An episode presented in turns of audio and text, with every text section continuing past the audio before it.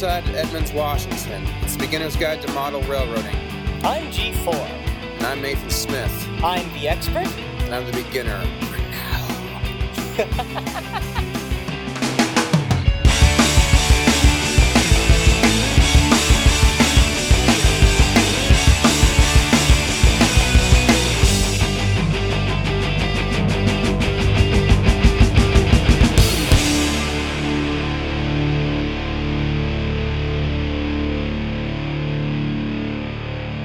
Model railroaders obviously build models. The scale of a model describes how the model is with respect to the real object. For example, a locomotive that is 48 times smaller than reality is built in 1 to 48th scale and is denoted by the number 1, a colon, and the number 48. To find out how long something would be in model form, take the actual measurement of the object in question and divide it by scale ratio. For example, if a boxcar was 60 feet long in real life, in 1 to 48 scale, it would be 60 divided by 48 or 1.5 feet long. A hallmark of modeling is that every single object on a model sized railroad is the same scale so that nothing looks over or undersized. A variety of common modeling scales exist. As discussed below, they are referred to simply by letter names. Gauge, not to be confused with scale, is the distance between the rails on a given piece of track. Originally, before the Civil War, nearly all railroads had a different track gauge to prevent other railroads from using their track. However, this made buying equipment difficult and expensive, as every standard piece of equipment had to be retooled for each new railroad it was sold to. Moreover, this made the transfer of long distance cargo from one railroad to another very expensive. Whereas a common track gauge merely required dropping a car off at a designated interchange track, different track gauges required that two railroads build a large, common freight house where cargo had to be taken out of one car and put into another. Gauge can be divided into three subcategories standard gauge, broad gauge, and narrow gauge. Standard gauge is 4 feet 8 and 1 half inches between the rails and is called standard because nearly every railroad in most major countries uses it. Supposedly, this distance was chosen because it was the distance between wheels on Roman chariots. Because so many chariots and wagons passed across Roman roads, deep ruts were created of this width, which made it impractical for wagons of any other gauge to travel along Roman roads. Fast forwarding a few hundred years, when the first horse drawn railroads were being built, the simplest way to make rail cars was to modify the wheels of a pre existing carriage whose gauge was already 4 feet 8 and a half inches. Hence, standard gauge was adopted. Yeah, I read about that. Uh, railroading actually dates back to almost 2000 BC, from what I read. Mm hmm. It has had a variety of forms over the ages. Like wagonways. Exactly horse-drawn wagonways were actually really common in Great Britain for a long time, mm-hmm. servicing mines, for example. Also, there were um, rails made out of wood. Oh yeah, that too. Broad gauge is when a railroad has a track gauge larger than standard gauge. In modeling any time period after 1860, broad gauge is usually of very little note because very few railroads ever used it. The notable exceptions include international modeling, such as Russian gauge, and some trolley and light rail networks, such as the Pittsburgh Light Rail, which use a track gauge of a hair under 5 feet and 5 feet 2.5 inches, respectively. Narrow gauge is when a railroad uses a track gauge smaller than standard gauge. Much more common than broad gauge, narrow gauge was preferred by railroads for two reasons. Firstly, narrow gauge railroads had locomotives and freight cars much smaller than their mainline equivalents. If you want, you can do an internet search for a comparison image for this to be illustrated. As a result, they were much cheaper to build and maintain than full scale equipment because the parts needed to maintain them were smaller. Secondly, narrow gauge right of way, the land owned by a railroad upon which the track sits, was much skinnier than standard gauge railroads, and the shorter length of the narrow gauge equipment allowed them to negotiate sharper curves than standard gauge equipment. This was particularly preferred for railroads in mountainous terrain, where, in some cases, right of way was literally being hewn out of the face of a cliff. That's why Colorado has so many narrow gauge railroads. Exactly. In fact, I'll get to that in just a second. As a result, narrow gauge railroads were preferred for small, cheap industrial, mining, or logging railways and were often located in rocky or mountainous terrain. While the occasional narrow gauge railroad could be found in practically any state, they are most often associated with the following locales. Some smaller eastern coal haulers in the Appalachian Mountains, a few small logging lines on the Pacific coast, a very few and absolutely minuscule railroads in New England, a number of small mining operations in California, Nevada, Arizona, and New Mexico, and, most notably, nearly everything meaningful in the state of Colorado, so much so that 36 inches, the most common narrow gauge, is also called Colorado Standard Gauge. And I've also been recently researching these Colorado narrow gauge railroads, and not only do I want to visit them, I want to I want to record some of the whistles on them. And as I mentioned in the last episode, my garden railway will be a western theme, and I will be adding a bit of narrow gauge type trains to it as a result, just to give it that Colorado narrow gauge feel as well. A special note should be made to the beginning modeler that modeling in gauges other than standard gauge is typically expensive and difficult, so it's usually best to avoid for beginner layouts. Uh, the two notable exceptions, however, are ON 2.5, which is discussed below, and G scale narrow gauge. Uh, in the latter case, what they do is they simply scale up the locomotive so that it can run on the same gauge track. Now we'll go to the different modeling scales. The modeling scales officially recognized by the National Model Railroad Association are, from smallest to largest, Z, N, H, O, S, O, and G scales. Z scale is 1 to 220th scale, N scale is 1 to 160th scale, HO is 1 to 87th scale, 0.1. S scale is 1 to 64 scale, O scale is 1 to 48, and G scale is 1 to 22.5. To give you an idea of the size of each scale, here's a comparison of actual track gauges. Z scale track is about a quarter of an inch between the rails. N scale track is about 11 32nds of an inch wide. HO scale is 5 eighths of an inch wide. S scale is 7 eighths of an inch wide. O scale is about 1 and 3 16ths of an inch wide and G scale track is about 1 and 3 quarter of an inch wide. Because the above may be confusing and unrepresentative of the size of each scale, here is the length of a stereotypical locomotive, the EMD F7, in various scales. If you want, you can pause the recording, grab a ruler, look up a picture of an F7, and measure along. The EMD F7 would be 2.7 inches long in Z scale, 3.75 inches long in N scale, 6.9 inches long in HO scale, 9.4 inches long in S scale, 12.5 inches long in O scale, and 26.7 inches long in G scale.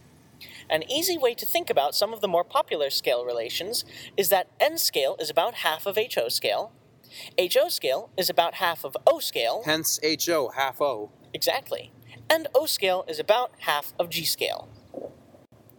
Now we'll give you a short description of each scale to help you decide which scale is best suited to your interests. G scale, originally garden scale due to its size and common use in garden railways, kind of like what I'm about to do, was invented by German company LGB in the late 1960s. LGB, which is still around today, stands for Lehmann Grossbahn. What he said which roughly translates to Lehmann big trains. Exactly. G scale trains are known for being huge and robust. As a result, most layouts are set up in the garden, as I mentioned, on the patio, or elsewhere in the backyard. Being at ground level and so spread out, G scale is not ideally suited to operations, though it has been done. Rather, its finesse lies watching trains travel across dramatic, beautiful landscapes through variety of routes or features. An additional draw of G scale is that by necessity involves gardening and landscaping, kind of like what I'm doing, which is often enjoyed by the wife and children in addition to playing with trains. O scale is generally regarded as the scale that built model railroading. As you may recall from a previous episode, from the 1910s to the late 1960s, Lionel brand O scale train sets were the most popular toy in America. Initially, toy trains were built in larger scales, such as the now defunct standard gauge and gauge 1 scales, by a variety of companies, including American Flyer, Ives Manufacturing, and Lionel Electric Trains. However, the Great Depression increased demand for smaller, cheaper trains, and one of Lionel's formerly secondary scales, which had a track gauge similar to modern O scale, fit the bill for what consumers were looking for, and Lionel's half century market monopoly took off from there. To simplify reversing wiring for young children, Lionel added a third center rail that carries one polarity, while the outer two rails carry the other. Today, most modeling in O scale is still done with three rails. While there are many more realistic two rail O scale layouts, they are mostly done by intermediate to advanced level modelers and will not be covered here. Of the side of O scale that is accessible to the beginner, three rail O scale, there are two camps. One group builds what are called toy train layouts. This faction primarily builds toy like layouts that involve running multiple trains around continuous circuits on a layout that resembles a retro display layout. Often, this is coupled with collecting and restoring old equipment, and layouts usually have many motorized toy features. As noted on the Wikipedia article, the traditional toy train layout in O scale, quote, makes little, if any, effort at being realistic. Unquote. The other group is that of high railers, who strike an intermediate degree of realism between toy train layouts and the realistic modeling of other scales. High railers try to build realistic, operation oriented model railroads, but live with the fact that it is much easier to build a model railroad with the slightly less than realistic toy products that use three rails or that come slightly out of scale, such as die cast cars. The name comes from the fact that toy train products have unrealistically high rails. If you wish to know more about this approach to modeling, I highly recommend reading the Wikipedia article entitled High Rail. Now we're going to go on to S scale. S scale is very similar to O scale in that it was also originally a toy train scale in the mid 20th century, but this time was supplied by the company American Flyer. In modern times, S scale toy trains have fallen into disuse, and the scale is primarily represented by vintage collections and intermediate to advanced level layouts. However, Lionel, which has since acquired the property of American Flyer, plans on reviving the toy train aspect soon. They actually just released S Scale Fast Track. I know, I'm surprised. I can't wait to see what they actually start producing in it. Similarly to O scale, there is a distinction between toy train collectors and high railers. However, the lack of currently produced S scale toy trains pushes most to become fully blown scale modelers. As Nathan said earlier, HO scale was originally named because it is about half of O scale and is by far the most popular modeling scale around today. As a result of the efforts of the Bing Company of Nuremberg, Germany, HO scale. Is it the Bing Company? Hold on, I just want to cross reference that. I because Bing Company doesn't sound like a stereotypical. Oh, history. Wow. The firm Bing. it's right. As a result of the efforts of the Bing Company in Nuremberg, Germany, HO scale model trains first appeared in 1922 and were originally described as H0 scale, or half naught scale, because it was half of the then popular naught scale. O scale still held market dominance until the 1950s, when interest in model trains in America began to wane.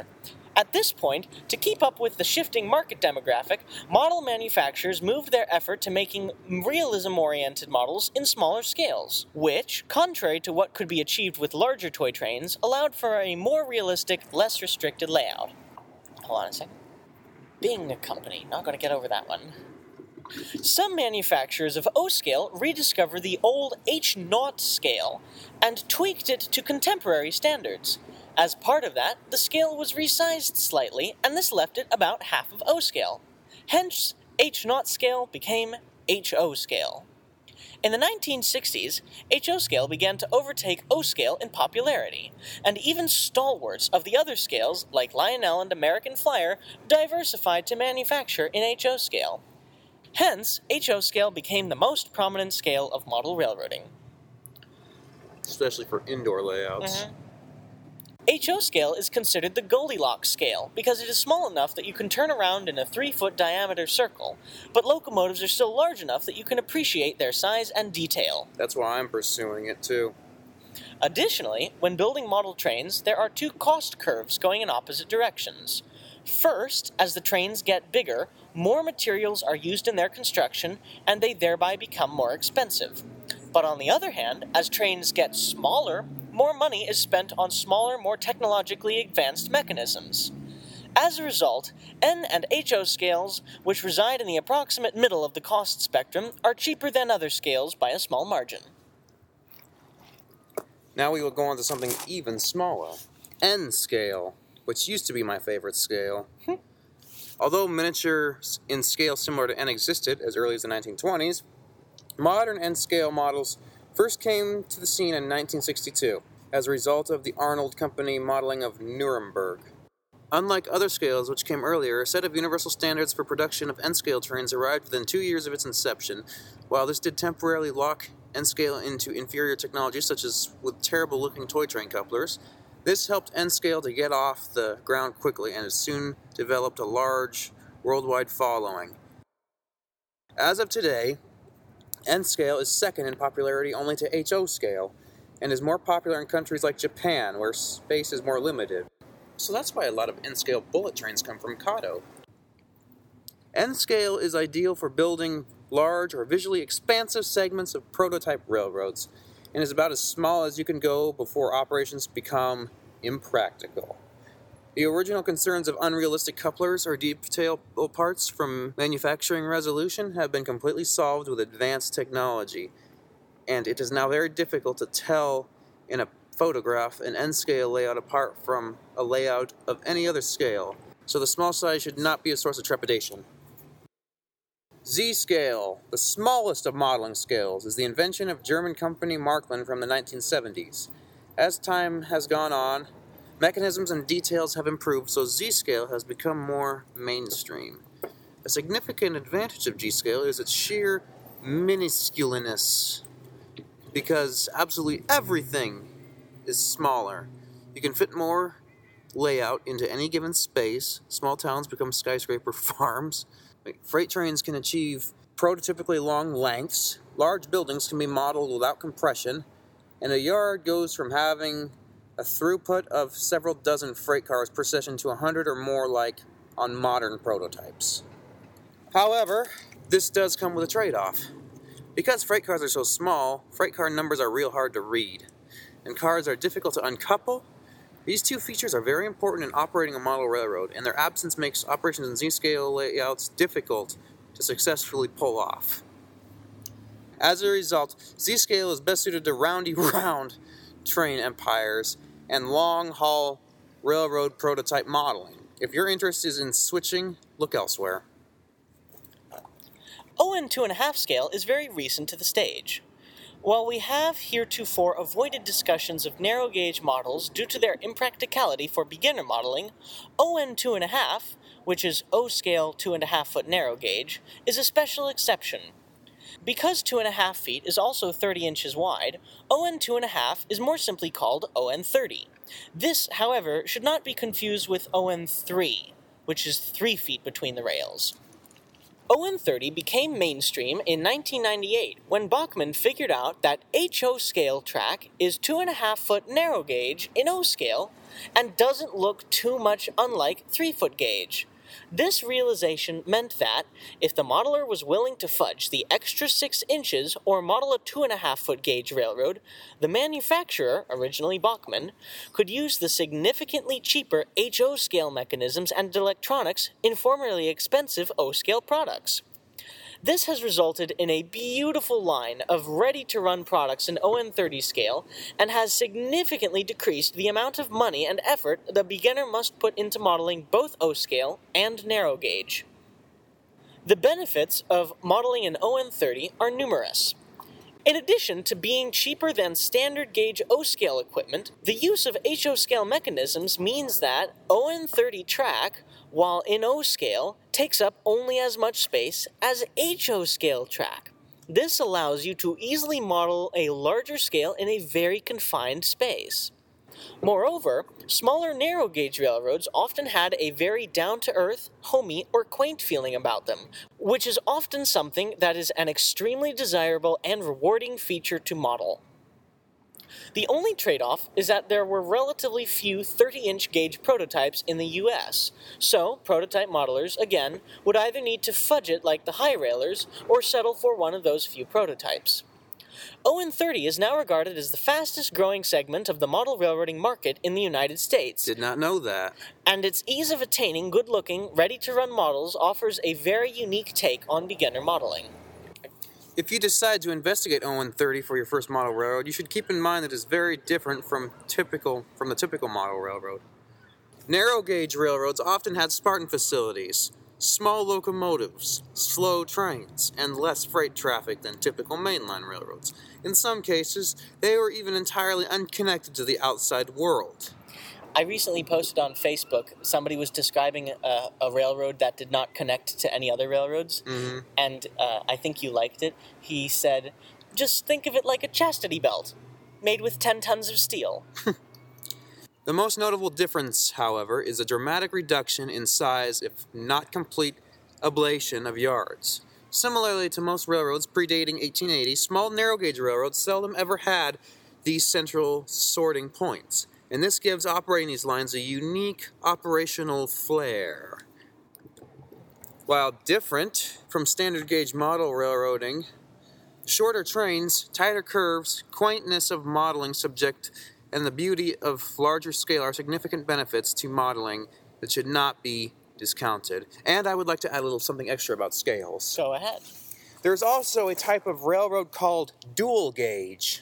Oh, yeah. A dual gauge railroad is a type of railroad where both narrow gauge and standard gauge trains share the same tracks. They share the same right of way, but there is a third rail in between the two main rails. So the third one in between is for narrow gauge railroads to use, and occasionally they can they can um, branch off at any time from the mainline railroads and become narrow gauge all by itself, or it can follow a railroad right of way for an entirety of its route. However, dual gauge is very seldom seen anymore and hard to find these days, with standard gauge in favor in most countries. Mm-hmm. However, you can still find some dual gauge railroads in some places of the world. They've even invented trains that can switch gauges. Oh, that's actually really interesting. Yep. I'll, and I'll talk more about that on a future episode. If you would like our personal recommendations, several scales are better suited to beginner model railroading based on the modeler's interest. Listen up for your interests, and we will give you a set of scales to investigate.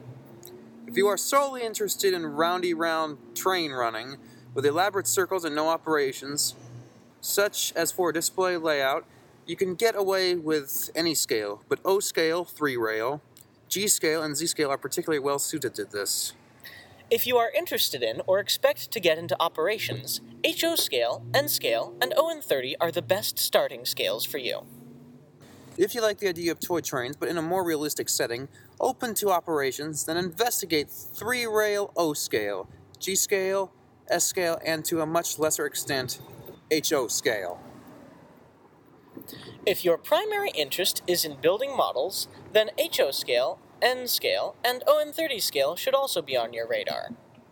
If you have the space, enjoy gardening, like I do, and desire to run trains through beautiful scenery, look into G scale. If you like big mainline railroads with long trains and powerful locomotives, Z scale, N scale, and to a lesser extent, HO scale are your best bet.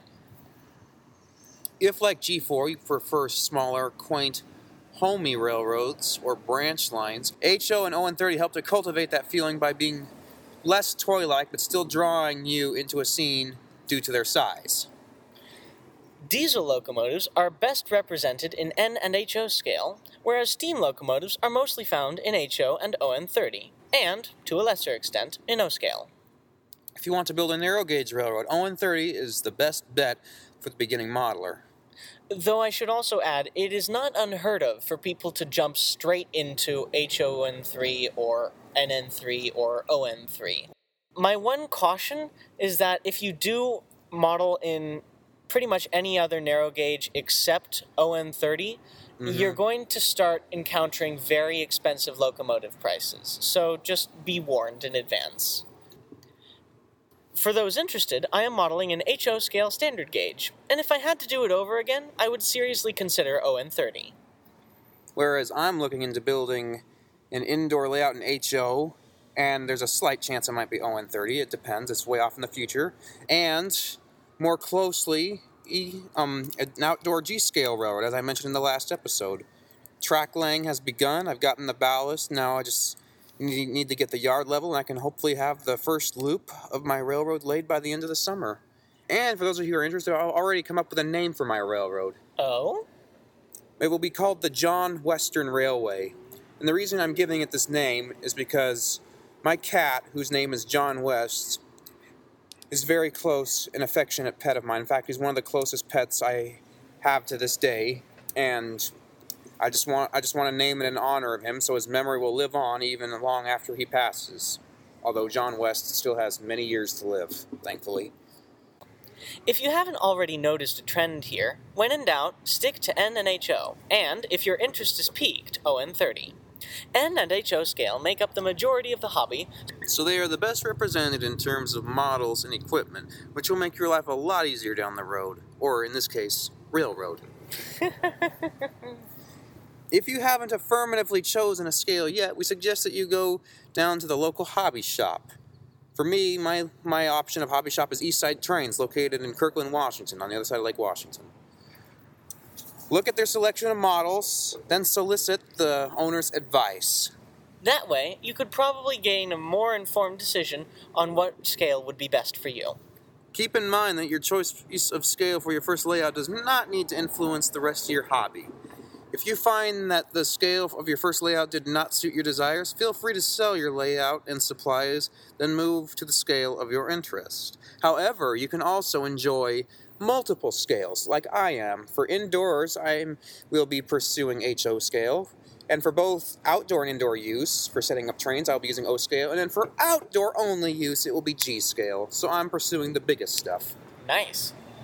I've always want, had this fantasy of building myself a small 2x4 or, or, or uh, 3x6 foot uh, N scale layout of, say, for example, Edmonds, Washington, where I could run a tiny little N scale train around it in a circle. Hmm. I just want to add one more thing for you. All right. Now, in closing, this is the uh, this episode is the most recent episode that we've recorded after the Orlando shooting, and so as a member of the LGBTQ community myself, I want to dedicate this episode in the memory of the victims. Yeah, that was very tragic. Whether or not you have chosen a scale, we recommend you all go to your local hobby shop and ask the owner about local clubs, open house circuits, and operating groups. Fire out a few emails explaining your position, and go visit a few layouts in the area of varying scales. Hopefully, this should not only edify you more on the nature of each scale, but also open up your horizons as to what is being done in the hobby more broadly. Most importantly, getting in touch with the local community should help you to start establishing a support group that can offer you advice and help you construct your layout, such as what I'm doing by joining the Garden Railway Club here in Puget Sound. This is one of the most pivotally important things that you can do for the hobby. Humans are social creatures, and you won't be able to learn everything on your own. if you have a question or comment, or would like us to cover a particular subject on the show, or just want to send us an email because nobody has at all thus far, please email us at bgtmrring at gmail.com.